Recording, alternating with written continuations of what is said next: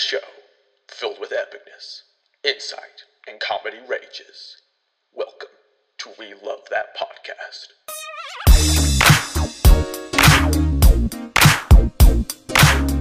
Hello, everybody, and welcome to a new episode of We Love That Podcast. My name is Paxton Pritchett, along with Garrett Burke and Parker Pritchett, both in the flesh, here physically. How are y'all doing today?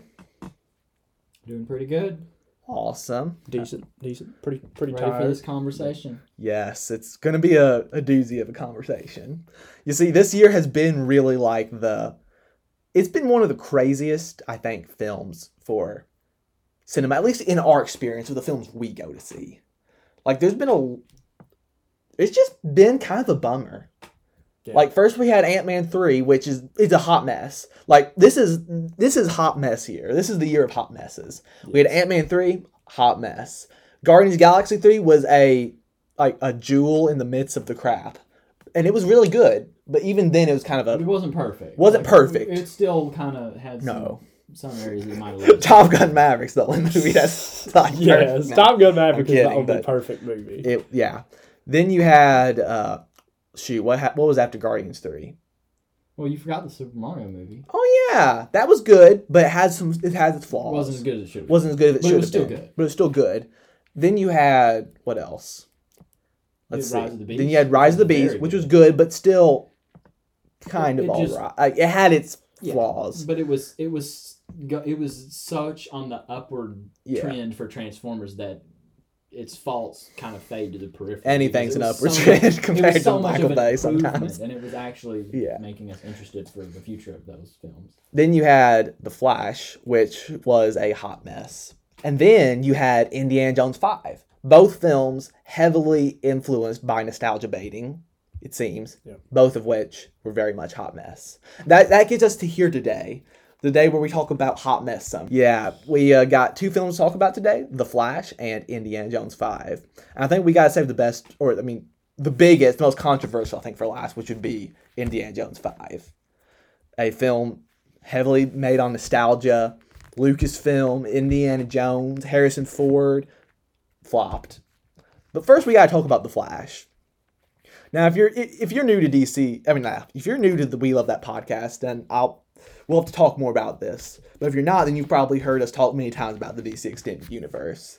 You know, it's going to be like Mar- their version of the Marvel Cinematic Universe. You know, have all these films that connect. We started with Zack Snyder with his film Man of Steel based off Superman. Then they did like Batman versus Superman, and those two films were like people. You know, Batman v Superman didn't make a billion, and that kind of scared them. I've it heard people say. feathers.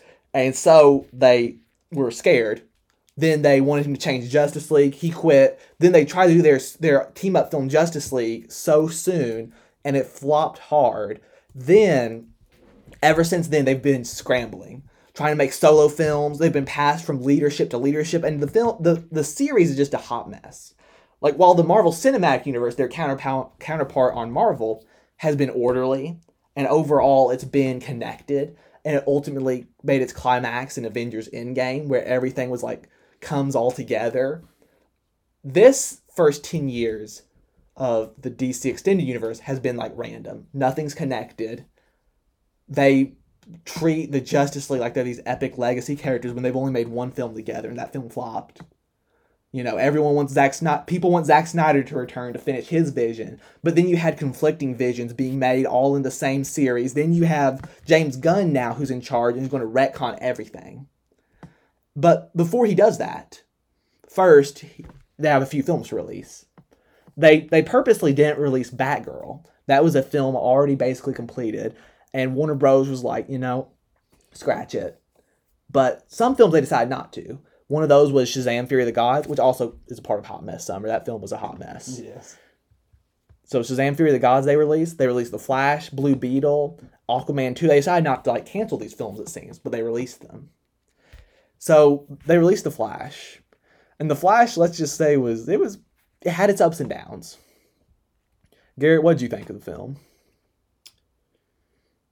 Pretty much thoroughly uninteresting if it wasn't for Michael Keaton. Um, yes. This film was heavily nostalgia driven. Yeah. Like they because it's multiverse, they throw in Michael Keaton because the Flash goes back in time to save his his mom, the Flashpoint story. But instead of they didn't follow the comics too much. I've heard that they really did their own thing. And part of that is they had Michael Keaton's Batman. Yeah. Which, again, the, the Keaton stuff was the most interesting part of the movie. Um, I, I personally, my favorite scene of the movie is probably when Keaton's Batman is explaining how their multiverse wor- multiverse works in this DC universe because it's completely different than the one that we were all introduced with in Avengers Endgame.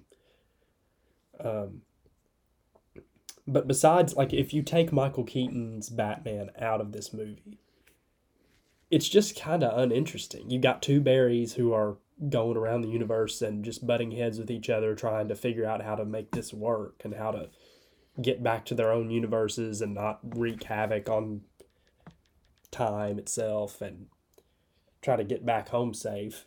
Um, it's just kind of it's it's not paced very well. Um, it just kind of maneuvers from one one bit of nostalgia to another one to an action sequence and then back to the the two Barrys butting heads and then it just cycles through that like three or four times and then the movie's over. Um, had a lot of action, a whole lot of action, uh, which was which was pretty. There was there were some pretty good action sequences, but yeah, that, that's the biggest takeaway for me is if you take Batman out of it, Michael Keaton's Batman specifically, you take him out of it, and the movie's just kind of uninteresting. It would it would completely lose my interest because there there wasn't a sense of very big stakes. Yeah. One of, for me, the saddest things about the film, probably in the end, the biggest disappointment about it. Like, it had some ups. I laughed many times in the theater. I thought it was funny. Uh, the actors seemed to do decent job. Michael Keaton was a joy to, you know, it was so fun to see him on screen. I love the callback. I even enjoy like the callbacks to Man of Steel and seeing Ben Affleck's Batman back on screen is really cool. Yeah. The blue suit wasn't my personal taste, but it's neat that they did a Batman on screen with the blue, the blue and gray suit. And Agreed. any vehicle Ben Affleck's Batman drives is legit. Like that bat that uh, bat cycle, sorry, that he rode on was legit. I love the way Ben Affleck's Batman's universe works with his vehicles. Like in Batman v Superman, he's got that legit Batmobile and the Batwing, and Dawn of Justice he has. No, in Justice League he has like the Nightcrawler thing. It's it's cool, but for me the biggest like flaw though is that this film's really pointless.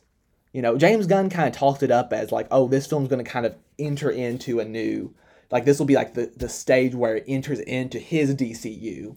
So in my mind, I kind of had Flash would mess everything up, which would mean they're in the new universe now. But they didn't really go like that. They just more, perhaps like like Parker said earlier, introduced the idea of multiverse, and maybe that's what James Gunn meant. It was almost it remind it reminds me a little bit of what they did in uh, Doctor Strange and the Multiverse of Mad How so? Multiverse of Madness, just because it feels like feels like it seems like both films were at at least mildly intended to really dive into what multiverse is, Mm. but it really amounted to nothing more than just the char- the main characters playing around in the multiverse. Yeah. Okay. So And there's like no- not there's as much nothing- weight. Yeah, there's not any weight or concrete way to follow and say, okay, okay, this is this is how multiverse works Yeah. in this movie. And at least in Doctor Strange 2, we know it, they're building up something bigger. Right. But this film, there's nothing they're building up to. It's just they threw it in there. It could be that uh, the Flash's big thing, if they're gonna keep going with multiverse, is when Batman explains how the multiverse works and laying the ground rules for it. That that could that be could important. be. Um, but uh, in this conversation of multiverse, um, that's rem- this is reminding me of Across the Spider Verse, which actually I think does a good job of creating multiverse with with weight to it. Okay. Um, you know, kind of Yeah. when we went to see it, I was like, okay, another multiverse film, but I think it does it better than this film Mm. or Multiverse of Madness. I got you. Would you say it's probably the best multiverse film in explaining it that you've seen? We haven't seen. Uh, Mm, we haven't seen everywhere all that- at once, which I've heard is for a certain, masterpiece in ways. but but I will say that it it gives us it at least gives a story that's like okay, I want to follow this, I want to see what happens, and there's there's weight to it. yeah. There's there's stakes. Okay. if we can use that term. honestly, uh, yeah, one of the biggest fu- uh, problems with the film for the Flash is that, like in my mind, we just want the Snyderverse to be restored.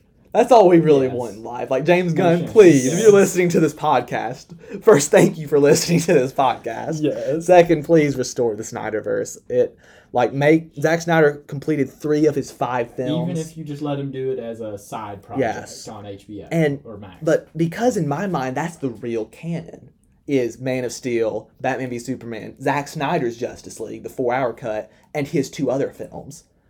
But this isn't part of it that. could be the best. It could be the best superhero Oh, yes. production ever made. Definitely, I think it, it could be one of the greatest ever. And like, because though they're not doing that, I don't really feel any stakes here. Mm-hmm. Like, oh, Ben Affleck's Batman's on screen. That's cool. But Ben Affleck, yeah, Ben Affleck belongs in this other universe. So really, the, the, I feel like there's only two things to do with the DC extended universe. The, the the franchise is so imploded and brought to the ground. You either one have to basically start over, you know, retcon it, just eliminate it and start over. And that seems kind of what James Gunn's overall doing. You know, some things are staying the same, like certain actors are staying, especially with his Suicide Squad actors. I don't think he's parting with them. But you know, there's a lot of new actors. I'm okay coming. with that though, just because it's They've always been of on the side, like, yeah, yeah. they've always been side characters, so I'm I'm okay Yeah. with that. But some of the core characters like Batman, and Superman, he's changing up. Yeah. It's either you should do that or let Zack Snyder do his next two Justice League films. So then you can kind of say, okay, the DCEU, even though it was such a hot mess, does tell a story down in these five films Man of Steel, Batman v Superman, and the Justice League trilogy. I think, you know, James Gunn's obviously doing the former, not this latter idea of bringing Zack Snyder back, but because of those two things being the only things you can really do for the DCEU because it's not worth saving right now. We've we've seen like it's not even worth saving this universe, the DCEU. You got to restart it or let Snyder restore it or something. Because of that, it's like watching this film was like I, there's no big stakes here apart from just what's within the film. And it didn't set up any stakes for the new. It didn't set up any stakes for James Gunn's new universe either, Right. Because it didn't even go there really. Yeah. Yeah. So, yeah. Not to mention, I will say the CGI was not good. Yeah, yeah. Especially Like- that early that scene at the beginning with the babies. The babies look The so babies' fake. faces I love were that like scene though. Now, That was my Yeah, favorite, it was a one great- of my favorite parts of the movie. right. The director, was a cool though, scene. the director has said it's supposed to look that way because he's in slow motion, but at the same time, you're also like, well, I'm like, nah. that I'm- felt I'm- more like I'm a PS3. on that. Yeah, a PS3 They could have just laid babies on a green screen and filmed them from Yeah. a bird's eye view instead. Oh. Literally. Is that even legal? like, I'm just thinking to myself, like, I don't know. Maybe, I hope, I don't know. I, you know, never mind. You'd have to get the Guardian's approval, but Yes. What about you, Parker? What did you think of the film? Well, I mean, going in, like we like it has been said before, it's a lame duck movie. Warner Brothers had to release it, or they would lose money, more money by not releasing it. I think, and uh, so I knew that there was not going to be any sequels to it, and it really isn't going to draw that much on our. Like it is going to draw on our nostalgia, but like the point of this movie is like there is no point. Just you're going to have to have a good time. Don't try to take it too seriously. Yeah. You're going to get upset. So, like I had to do, like I have to do too often, I have to turn my brain off Oh, and man. just watch the movie. Dangerous I- things i.e. happen when you turn your brain I.e. off. Parker. any Lucasfilm film. almost any Facts. Lucasfilm. For any film. Lucasfilm movie, you just got to turn off your brain. Um, and, and so I did, and, and I had a good time. I felt like the, the bad CGI didn't bother me because I don't care about this movie. yeah, that's a The, good way to uh, word it. the um uh, the um what was the other big complaint that people had with it? Just oh yeah that it doesn't it doesn't like it's pointless. Well okay it's pointless. Do you enjoy the movie or not? Like i enjoyed the action scenes. I really enjoyed the opening sequence. They did this in doctor strange in the multiverse of madness too. There was where the superhero does sort of a daily life superhero mission saves the day like that's almost a forgotten component of what it means to be a superhero in in movies now. Yeah. and i just enjoyed seeing it. It you know there weren't the fate of the world was not at risk but a few people's lives were and the superhero stepped up and you know kicked butt and saved the day and it was pretty cool. And seeing our you know Zack Snyder characters a little bit more before cool. they had you kind of just saying goodbye to them Yeah. was Like better Alfred. than not having anything. Yeah, Alfred made me so happy. It's, That was I mean, seeing Wonder Woman was a surprise. I like I never saw that. Y'all- even, we even got shots of Henry Cavill. Like they didn't completely ignore him. Mm. So Yeah. That's it that's the one thing we can blame on James Gunn. He's the one that pulled Yeah. the plug with Cavill. Um, But I mean, yeah, I still don't see how you keep Cavill. Though, Yeah. Even like. I, yeah, I would I- hate to see Superman Legacy with Henry Cavill yeah. because he is Zack Snyder's Superman. He's the Yeah, that Snyderverse wouldn't right. Superman. Um, but I liked I liked the action in the movie. The prison break in was pretty cool. The final battle was it was it was okay. I liked Honestly, it. yeah. But like what I really like about this movie because this is outside of Oh, bless you. outside of what Zack Snyder's done and outside of what Christopher Nolan's done, this is one of my favorite DC films. And one of the things I really liked about it, and someone else said this, it wasn't me that came up with it, but it really hits home for me, is that this movie feels like somebody, a kid got their action figures out and was making up a story and That- playing with it and did a decent job. And so, like, that I can relate to that because I remember doing similar things when I was a kid Yeah. and uh, well, what if we brought this character in? And then, and you go from It there. is like and even the final battle, the way all the characters are stretched out in this desert, it looks like someone Yes. dumped some Legos out in the desert and was playing with them. And like, I don't care because no one. This movie is pointless. Let's just have a good time. Yeah. And, now, uh, the saddest thing about the saddest thing about it being a pointless movie, though, is that it's the most expensive pointless movie Yeah, it ever. Just pretty about like expensive. it's at least Um, two hundred to two hundred twenty million dollars. It costs to make. That doesn't count advertising, and that's just Wikipedia. Yeah. So I've heard some people cynical saying, "Oh, it's probably more than that." Um, But for being a two hundred twenty million dollar film, it is not worth two hundred twenty million dollars. for what it's Yeah. worth, I know not everyone agrees with me, but I felt like Ezra Miller was entertaining. I've always liked watching Ezra Ezra, Miller. as the Flash. I enjoyed the performance. It was a double helping of Ezra Miller too, Honestly, which I was very interesting. I, I, I caught myself laughing. I Oh, caught yeah. myself interested in the character Honestly- the dynamics. You know, Ezra Miller is kind of a lot like Ahmed Best Jar Jar. Like in that the Flash, the character is like so goofy. Flash is good at what the Flash is doing, you know. yeah, like, Like- he's written well in the Snyder Cut. Yeah, like, you know, for what you're doing with the character, it sounds good to have this kind of more on the lovable goofball side, especially versus all of these like dark and brooding characters. yeah, So like, you know, and Ezra Miller plays that pretty good. I thought one of the one of the great scenes in the movie too is when both both flashes are talking to each other in the Batcave, Mm. and all of a sudden the the real for all for all practical purposes the real Flash is talking to the other Flash, Yeah.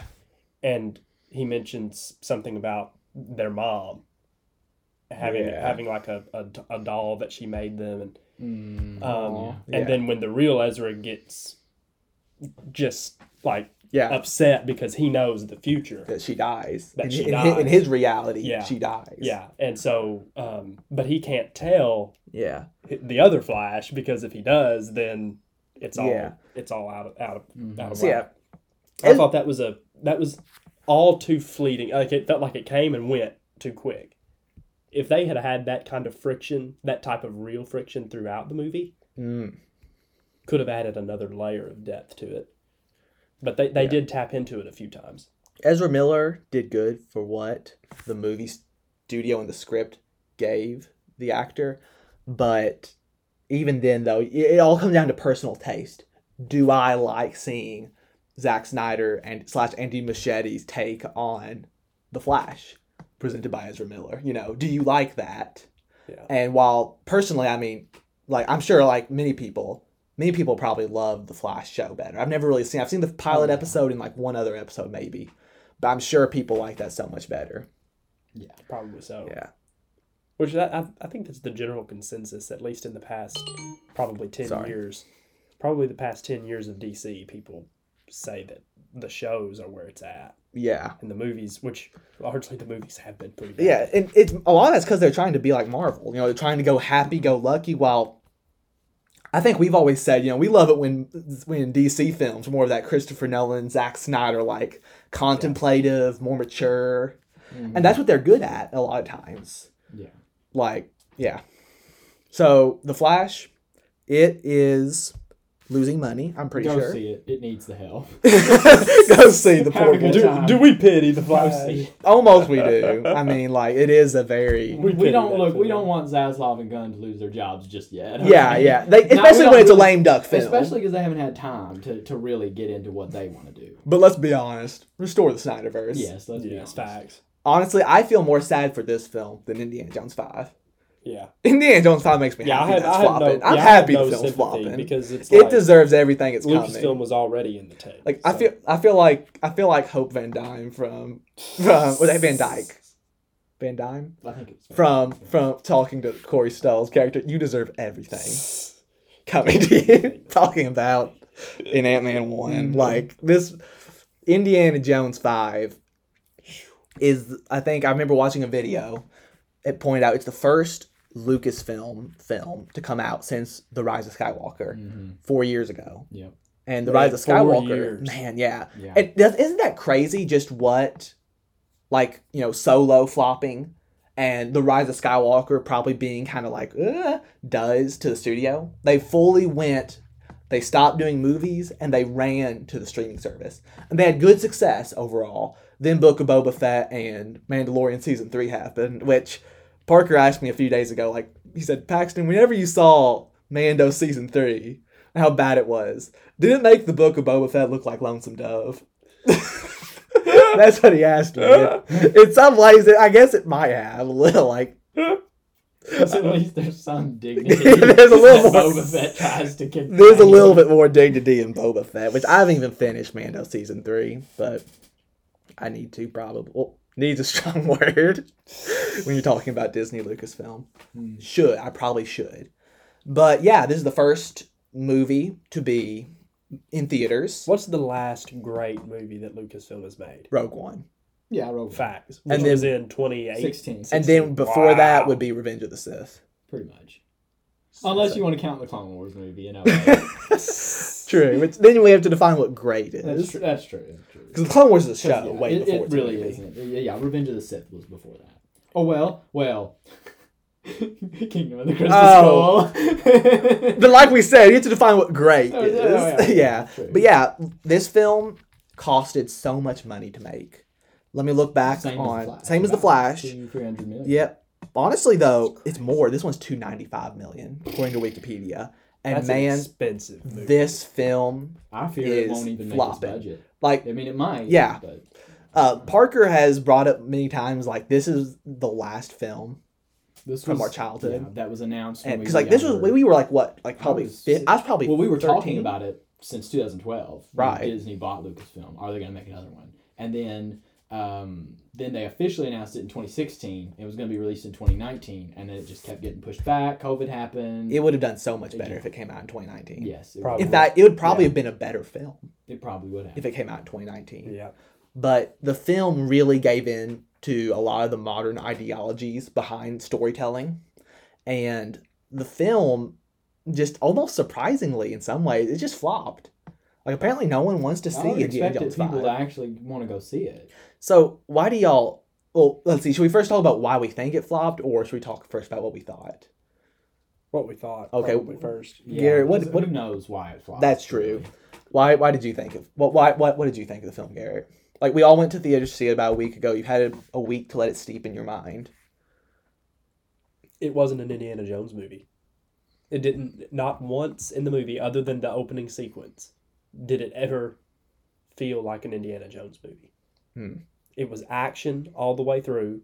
It never took hardly any time at all to breathe. The locations weren't interesting. The characters were thoroughly uninteresting. Jones was almost non existent.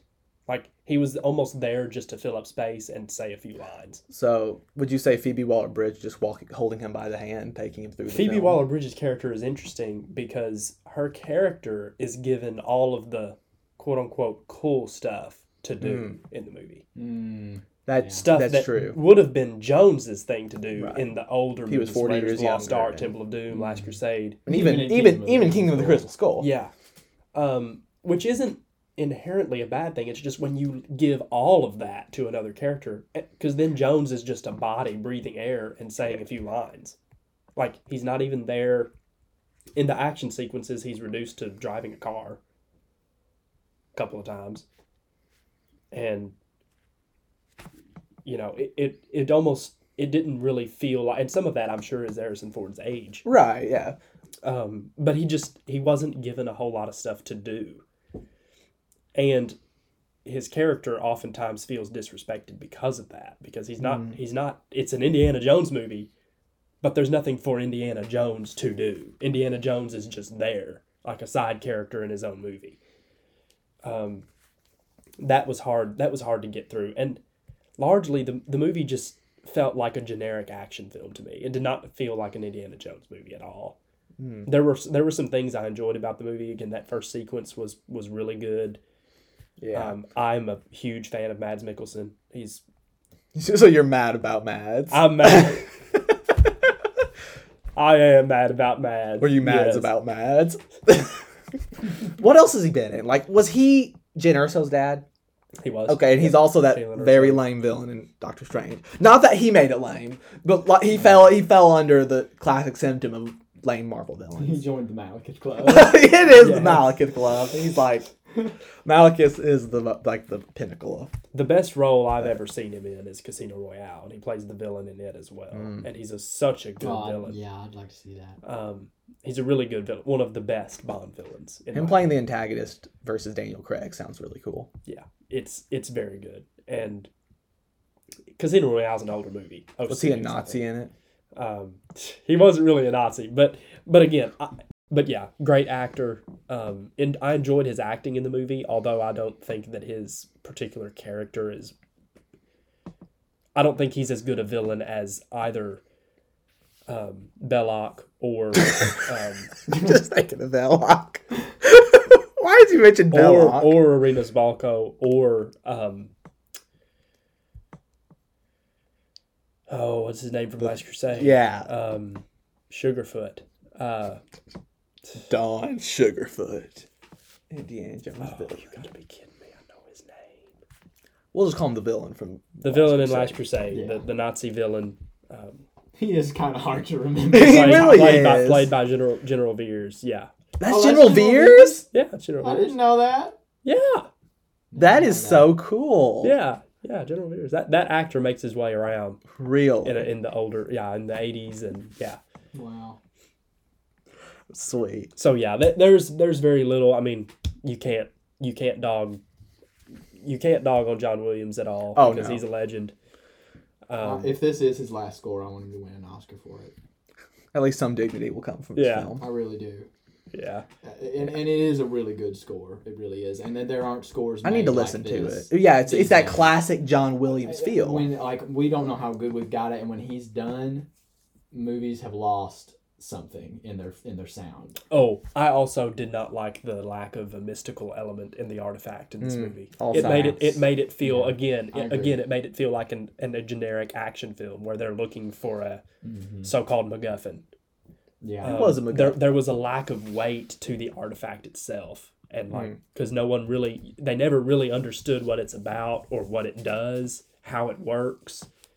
It's just a yeah. Mm. cool device created by a scientist years and years ago, centuries ago. Thousands of years. Um, but it, yeah, th- there was so little weight to that, and just the dumb.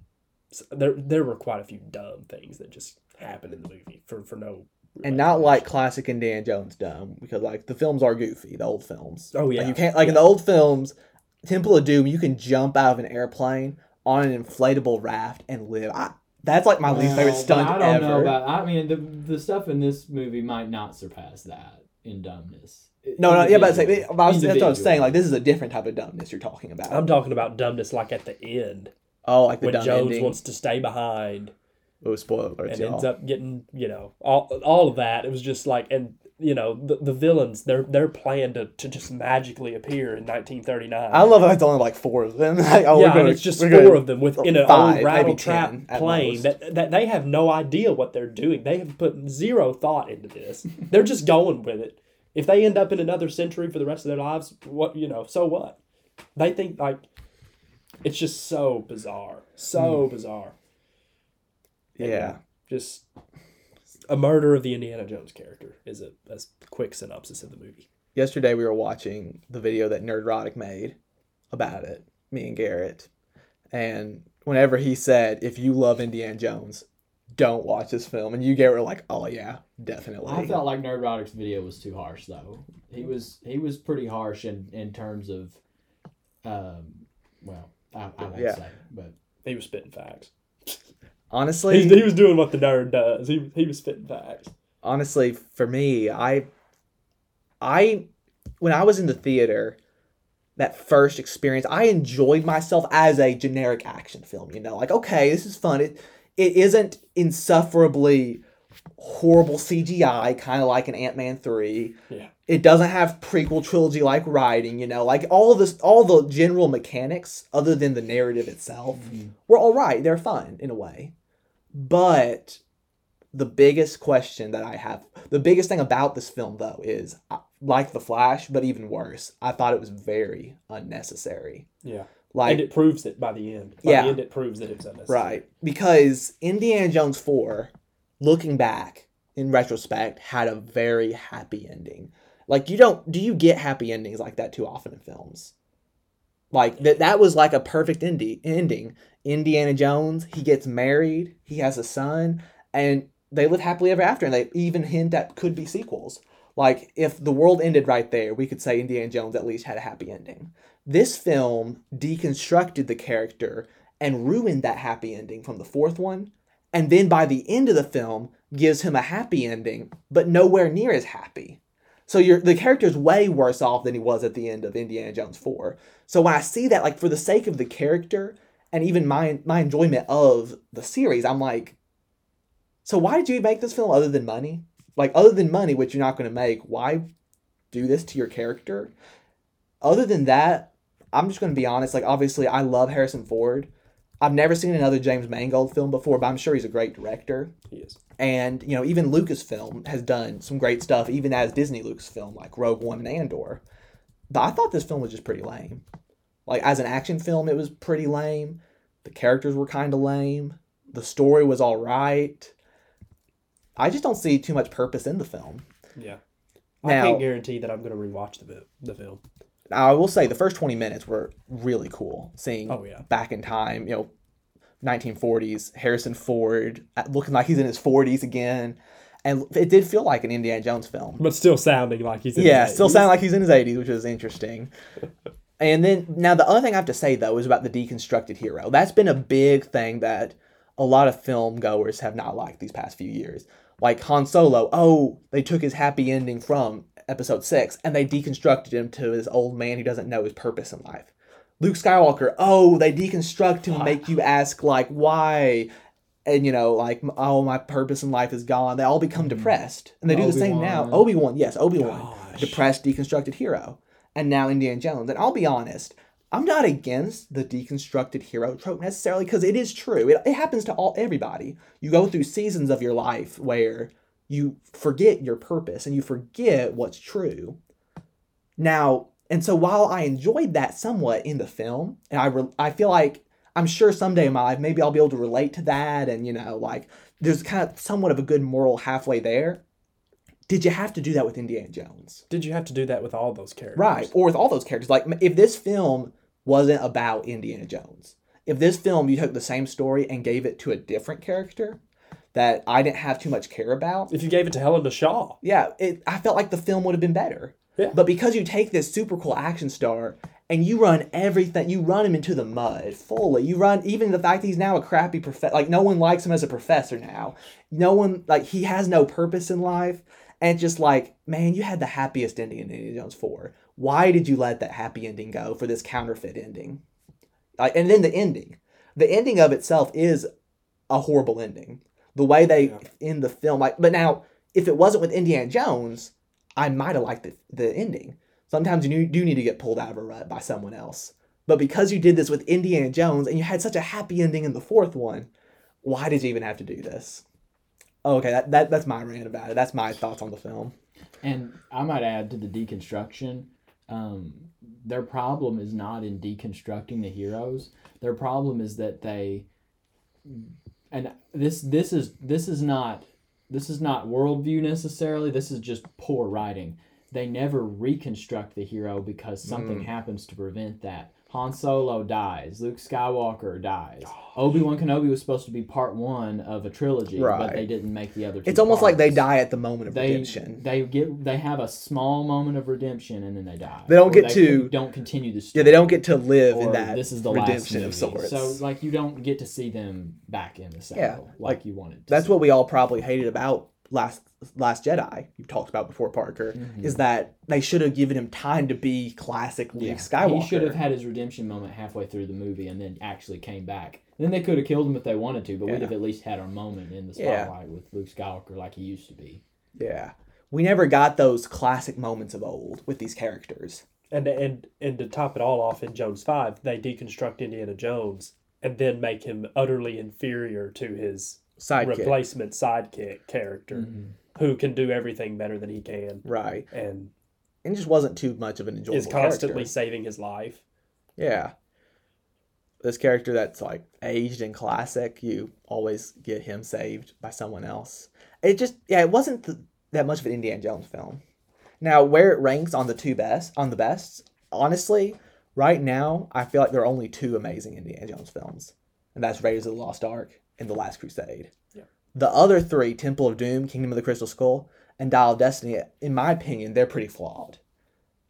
Eh, But in different ways. In a way where Dial of Destiny is flawed, it can arguably arguably be called better than Temple of Doom. But in a way where Temple of Doom is better, it's flawed in a terrible way. You know, like Because Temple of Doom at least feels like It feels classic. I'll watch Phoebe Waller Bridge all day long as long as you keep uh, uh, what's her name from Temple of Doom. Willie I'll- Scott. you keep her off the screen, please. what if she walks through the door at the very end of the film? Oh, I would, I would then I would have really had a problem. you think that this discussion is heated? oh man, yes. So Parker, you you- you're the most optimistic of us three with films, and you enjoy Yeah. this film a lot more than us. What did you Okay. think about it? I'm gonna preface my thoughts with two other thoughts that need to be said first. One is Let him is cook. Let him cook. I need to see this film again to better develop my thoughts. I Um, pity you on that. because um, yeah, I, I really feel like I want to see the film again to have a better understanding of what I think and feel about the movie. I don't think one one watch is enough. And I gotta me. I gotta agree with you on that. One Um, watch can always be the best because emotions may be Mhm. involved. You might be thinking a different way during that film. How you feel in the theater probably affects it Mhm. too. and you might just not be having the best day in the theater, Right. And you you know, That Um, guy might be behind you texting. But uh, anyway, so all of the thoughts that I'm going to share are subject to change with that anticipated next viewing of the film. And then the other thing I want to say is based on all my thoughts that I have now and where I'm at with the movie is that it does deserve major criticism and it does not deserve to be successful at the box office like they wanted it to be just because it's an Indiana Jones film because this movie has major issues and they're issues that need to be talked about and Disney and Lucasfilm need to learn from it because they've they've been going through these same this same formula for so long and they need to figure things out because it's not working. They fractured their fan bases, they've made people angry. Come on. Don't keep doing the exact same thing over and over again. And now that you've done Indiana Jones, you've also now, you know, we had it done with Star Wars over and over and over again, and people are upset. And now it's happening with Indiana Jones, and they've really got nowhere else to go to lean into their big names making money just because they're big names. Yeah, they they've they've alienated people from all their big names. Really, So even Willow, their really littler name. they they really need to have some discussions in the company. Now, that being said, I also feel like the movie gets too much grief in various ways. Um, the first is this. So, this is where I'm at with the film, and this is what people this is what people were talking about before the movie came out at the film festival at its premiere. They said it received a standing ovation. And then critics would say, well, it was a lukewarm reception. Like they nobody there really liked the film. They were just standing because you know to honor you know Harrison Ford and uh, and uh, well, really just Harrison Ford and, and John Williams. Hopefully, you John know. Williams too. I mean, And you know, I John think Williams. that's appropriate for this movie. I think that this movie being a final collaboration with all these legends on board, because even Lucas came back for this one, and Spielberg came back for this one. Um, even I never expected this. Paramount came back. I did not expect Disney to let Paramount in, but they all came back. And Harrison Ford at eighty, John Williams at ninety plus. Um, That's legit right this there. film, despite not being the breakthrough and the final triumph that it needed to be, I think deserves a standing ovation just on account of the legacies of all the people who poured into this film time, money, thought, even though we may not have appreciated what they did. Um, the movie itself is kind of an event, regardless of how well the story worked or didn't work. Um, we've already talked about Williams, so I, I won't. I'll save time, but he did he did a great job.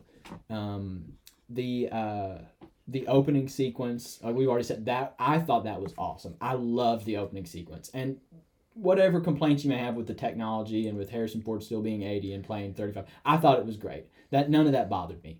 I thought it was awesome. Even even Mads Mikkelsen getting hit on the head at thirty miles an hour. Oh, like, I mean, that was that don't was Temple of Doom remind falling out of the airplane. Faster than thirty miles per hour. Right. the way. But yeah, like, you're right. That is it is like Temple of Doom. Okay, whatever. Whatever. I don't care. that kind of stuff doesn't bother me if it's not as long as it's not like overdone. Um I love the opening sequence. The music, the way the opening credits came on. I mean, it was beautiful. I, I really enjoyed it. Um, it had charm, it had mystery. Um, my, my one issue that I would point out is I wish that the biblical artifact had been real and not a fake, just because it would have been cooler. And then we could have said that there was a biblical artifact in this movie, just like in Yeah, the one and three. one and three, and even four oh yeah, uh, has yeah. the arc as a cameo.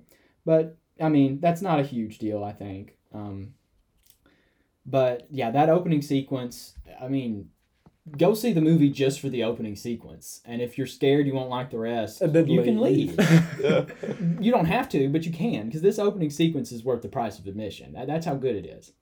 Um, Five Dollar Tuesday at least. uh, and then the other point I wanted to make uh, in the film's favor is Harrison Ford's performance. And um, if people are saying, I don't, th- I think he's too old. No, he's not too old. His age has nothing to do with it. And I, for one, having spent You gotta time- see, you gotta see Garrett's expression right yeah, now. Garrett's You're like, that. what are you talking about? That's part of what I like looking back at the movie because there is an, a dignity and an art to old age that watching someone who we've seen since he was a young man act and do a great job now that he's older and he still has this this dignity he's getting up every day puts his boots on he's still he's still going. And just as an actor too a man in real life because you kind of can't separate harrison ford and indiana jones at this point.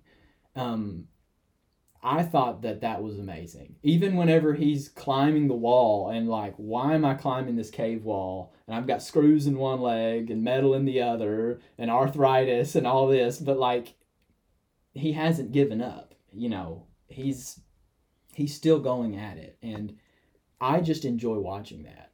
Even the part where he wakes up and is he he gets up and he sees the young guys partying in their room and he grabs the ball bat and he's gonna go over there and he's gonna quiet them down. Like I liked that. That made me happy. Um, and then his character. Um, I really hated to see the way that they deconstructed his character and failed to reconstruct him in the film. They basically did a repeat of what they've done with their other Lucasfilm giants, and I hated to see that. But I I also recognize that the theme of restoration is present in the movie. Um, you know, the th- the movie deals with divorce, and you know, can a marriage be put back together? Should it be put back together? And um, I like even though they're coming together at the end is pretty lame in the grand scheme of what this film could have been. You know, it deserves to be said that that's a positive theme and a positive message of the movie.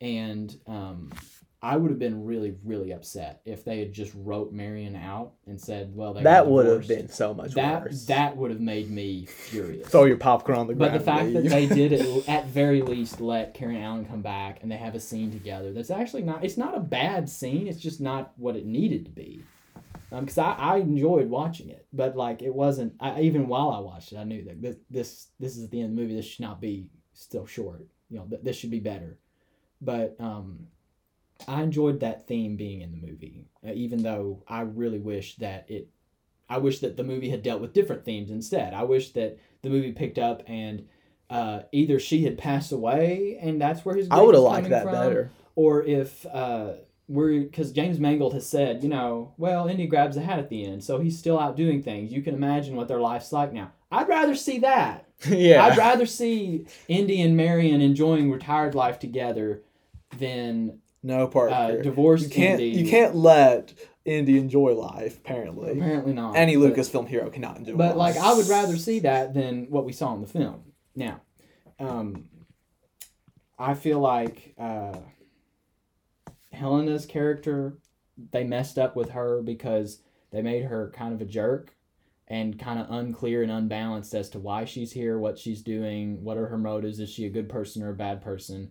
And uh, the character that she was pretending to be at the beginning of the movie was far more interesting Oh, than yeah. the character that she ended up being. If she had been this optimistic opportunist trying to get Indy to cheer up and go on one more adventure, that would have been a whole lot more awesome than her being a con artist that's just trying to sell off, uh, you know, just trying to make money. That's her Yeah. primary motivation. But then at the end of the film, they try to tell you, well, she has a heart. And then you're like, well, where was that in the Yeah. rest of the movie? You know, so it just it just wasn't very good in that way. It wasn't well written. The film wasn't very well written. The the time travel and the uh, the the way that they're writing the villains, like despite the great performances, it you're just kind of like why why why is this happening this way? Why isn't this more interesting? Um, I didn't think that Indy, you know, needing to be rescued was as bad a thing as has been spoken, but like because because it's true there are times when we all need rescuing. And you know it's sad to see someone come to that point where they give up. But that's why i'm glad he didn't die back in time. And that would have been helena really does give him a taste of his own medicine which was funny. We all laughed whenever she punched him and the screen went black. Um, so you know there was there was that. I thought you know that wasn't completely horrible but it just it could have been so much better. They could have taken this film in such a different direction. It would have been so much better um, once again, Antonio Banderas has been snubbed by given, being given a role that he Good, deserves better you're- than. you're Just like in. Uncharted, he was killed off. In this movie, he was killed off. Like oh man, well, he would have been so awesome. Don't if he had remind me of throughout the film. Uncharted. Also, Yeah. film would have been a lot better if Sallah had got on the plane with Indy. Just Fact. saying. Just throwing Oh, that out yeah. there. Imagine if Sallah had died, the emotional weight we would have felt Yeah. if he had died instead of Banderas. Like this film could have changed with just that small that small change. And then uh, another thing I wanted to mention was um, the uh, the set pieces and the designs for a lot of the locations were really I, I really liked them. The uh, I mean the opening sequence for one, but also you know when they're at the the hotel auction when you just look at the stuff that's happening like the way they design stuff in the background and the the designs of the the, the international the feel of everything the way they reconstruct the locations it's cool the uh, the cave uh, in Greece, the diving, the underwater dive. Even though it was kind of lame how that whole scene played out, it's still cool. Like like Harrison Ford actually put on scuba gear and dived Okay, at I mean, that's for that. Like that's Yeah. pretty cool. And the shipwreck and the skeletons and all that. You know, like there's there's fun stuff to look at in this film, and uh, and I would make a point that a movie falling flat in ways that it shouldn't have, like this film did, is different from a film being just a thoroughly bad film, you know.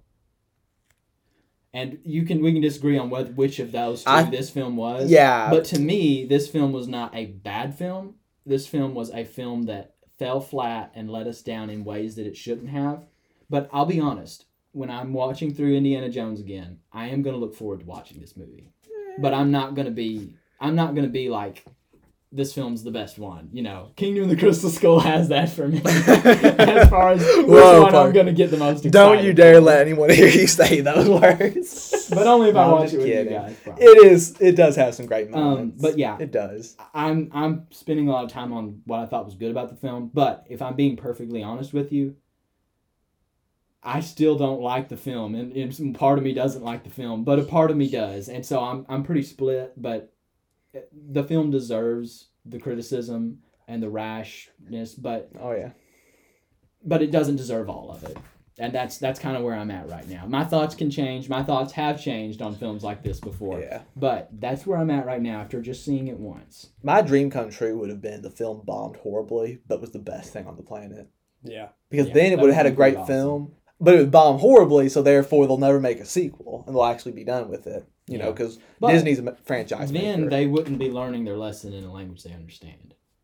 I 'cause hope they learn their lesson. They need to yeah, learn that the choices They they're do. creatively are part Yeah. of why people don't like their movies. Or Yeah. going to That's see the them. only way they understand like, is if Right. people don't go see it. yeah. Really, the big thing about this film, one of the reasons it failed, I think, I probably have heard this somewhere else, but you know, they've alienated all of their Lucasfilm fans. Willow. Like Willow, they took off Disney Plus. That's crazy. And it's a Yeah. Disney Plus exclusive.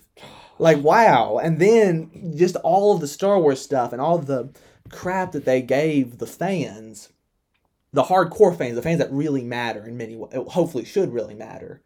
And now it's just like so many of them were probably like, why even go see this film? Or they'll, they'll walk into it with a bad taste just because of all the other times they've betrayed them. So yeah, this this film is bombing horribly, and I'm all right with Yeah. that. Honestly, and it, I'm it all right with that. It- Lucasfilm deserves it. Lucasfilm does Disney deserve it. it. Yeah. As much as I love both studios, at this point they do deserve it. Any departing thoughts, Garrett? They. Long live Mission Impossible. yes, man, we're gonna see that this next week, I and hope it's good. I'm sure if we do an episode on A, it, a it'll be a special very shout out to episode. to what is becoming probably either third, possibly third most awaited film of the year yes, Yeah. for, for I rest, mean- for the remainder of the year, I should say. let's be honest. Like you know, uh, let's you know Disney's probably when that film comes out, is gonna be shaking there. Mickey Mouse is gonna be shaking his head, saying, "How the heck does that film do so good?" This movie So look, make and an Jones incredible amount of money. didn't. Super Mario, which is a, it's a good movie. It could have been better, but it's Yeah. a good movie. Made 1.3 billion, over 1.3 billion. Pixar's Elementals didn't it flop? Like it's Oh, yeah. pretty Hey, bad. three- box office. Pixar's had And three flops in a row. I've heard. Indiana Jones. We thought it was gonna be great. Flopped. And the box office Flash flopped.